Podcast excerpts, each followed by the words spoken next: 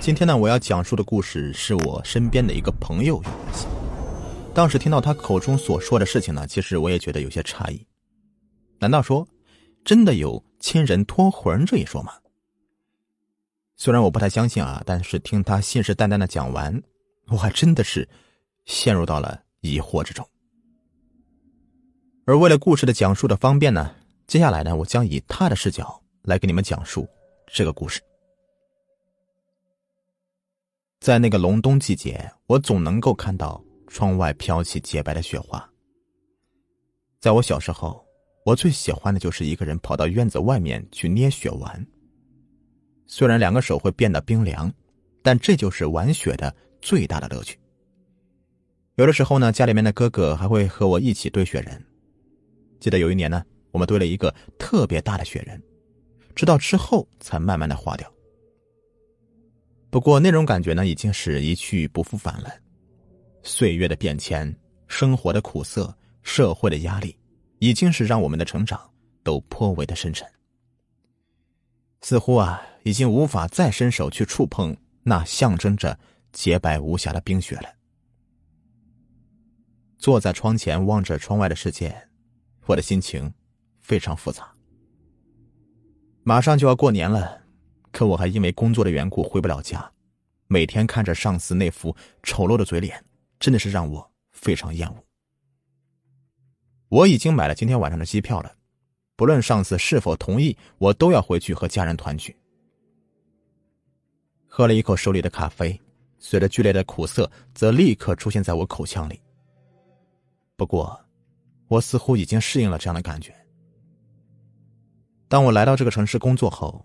渐渐的，我就已经习惯了咖啡不加糖，因为在我看来，生活的味道要比咖啡苦得多。当天晚上，我把手里的工作放下，写了一封说明信之后，就带着行李往飞机场跑。不得不说，当时我的心情别提有多激动了。而就在这个时候呢，我却突然接到了来自家乡的电话。并且电话中还告知我说，我的姥姥几天前突然从楼上摔下去了。顾及到某些特殊原因吧，所以家里面并没有立刻把这个事告诉我。而现在我姥姥呢，正在市人民医院。听到这个消息之后，可真把我给急坏了，恨不得立刻赶回去。好在飞机没有晚点，我总算是按时的赶了回去。在落地之后，我立刻打车往人民医院赶。可当我走进医院，看到母亲那张脸的时候，我整个人都崩溃了，直接跪在地上哭了起来。我从小呢就是姥姥带大的，在我看来呢，姥姥与我的情感甚至都超过了父母。而我本想着长大之后挣了点钱，好让姥姥享福，可福还没有享上，姥姥。就生病了，这是我最害怕发生的事情了。结果还是来了。孩子，先别哭啊！你姥姥现在已经脱离危险期了，正在重病房观察呢。咋回事啊？姥姥的身体不是挺好的吗？咋突然就脑溢血了呢？还有，怎么会从楼梯上面摔下来呢？我当时恨不得一股脑的把自己的疑问全都给吐出来，可谁知，从我妈嘴里面说出的答案，却让我有些不解。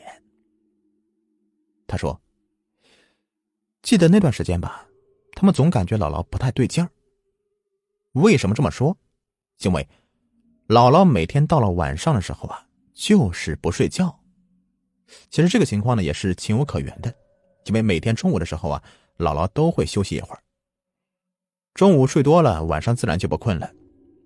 可不睡觉也就算了，姥姥居然还害怕。刚开始家里人没有当回事儿，只当是老人说着玩的。可到了后来，问题就越来越严重了。有一次，姥姥居然还说，在自己的床跟前看到一个穿着黑衣服的长脸人。那个人说自己口渴了，想过来讨口水喝。于是姥姥呢就一个人下床去倒水。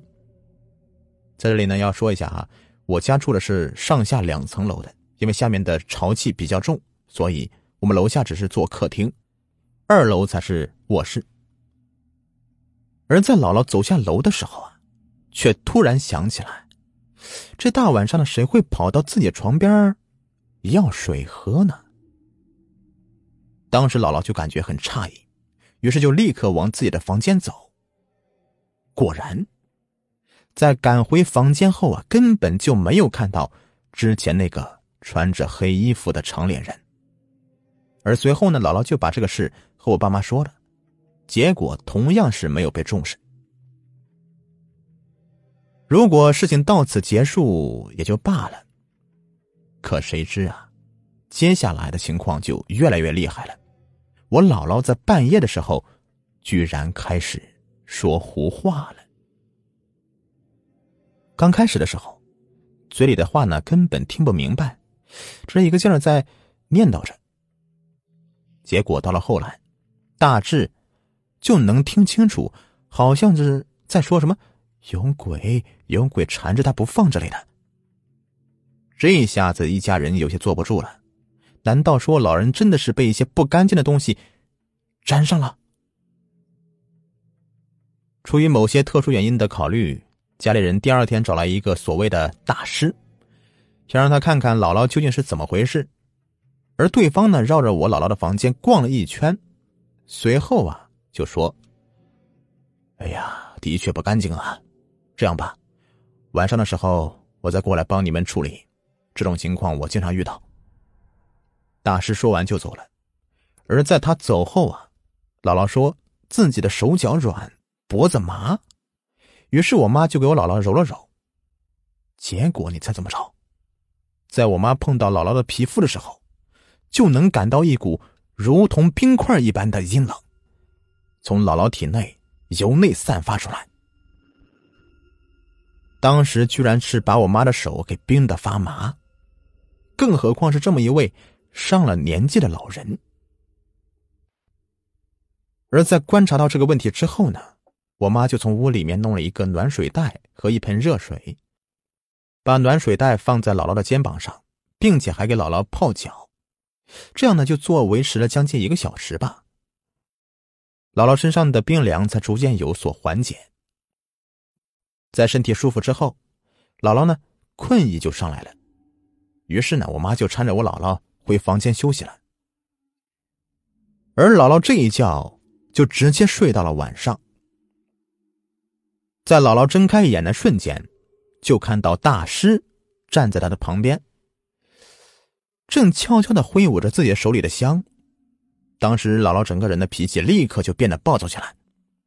听我爸说，姥姥当时是直接把大师给打出去的。而说来也怪啊，自从那之后，姥姥的睡眠呢就变得特别的短，只要是有人在身边出现，眼睛就立刻就睁开。有几次呢，我妈晚上去上厕所，路过姥姥房间，想开门看看姥姥情况咋样。结果刚一开门，就看到姥姥呢，正坐在床上直勾勾的盯着房门的位置。当时可把我妈给吓坏了。而就在这样的情况持续几天之后，姥姥的精神状态也变得虚弱了很多。而所谓的从楼上摔下来的这个情况。就发生在这个时候。记得当时呢，姥姥是想下楼去上厕所，其实楼上呢也有卫生间，但是不知道为啥，这二楼卫生间呢突然堵了，没法用。所以家人呢只能够暂时的将就着去楼下上厕所。而姥姥呢，平日里喜欢养个小猫小狗，前段时间自己养的大黑猫突然的离家出走，把姥姥给急的到处找，结果。还是没找到，可谁知啊，几天之后，这大黑猫居然又自己跑回来了。而为了保证这个猫不会再跑啊，姥姥就在弄了根绳，把它捆在楼梯旁边。结果，就是因为这个举动，才导致后来的事情发生的。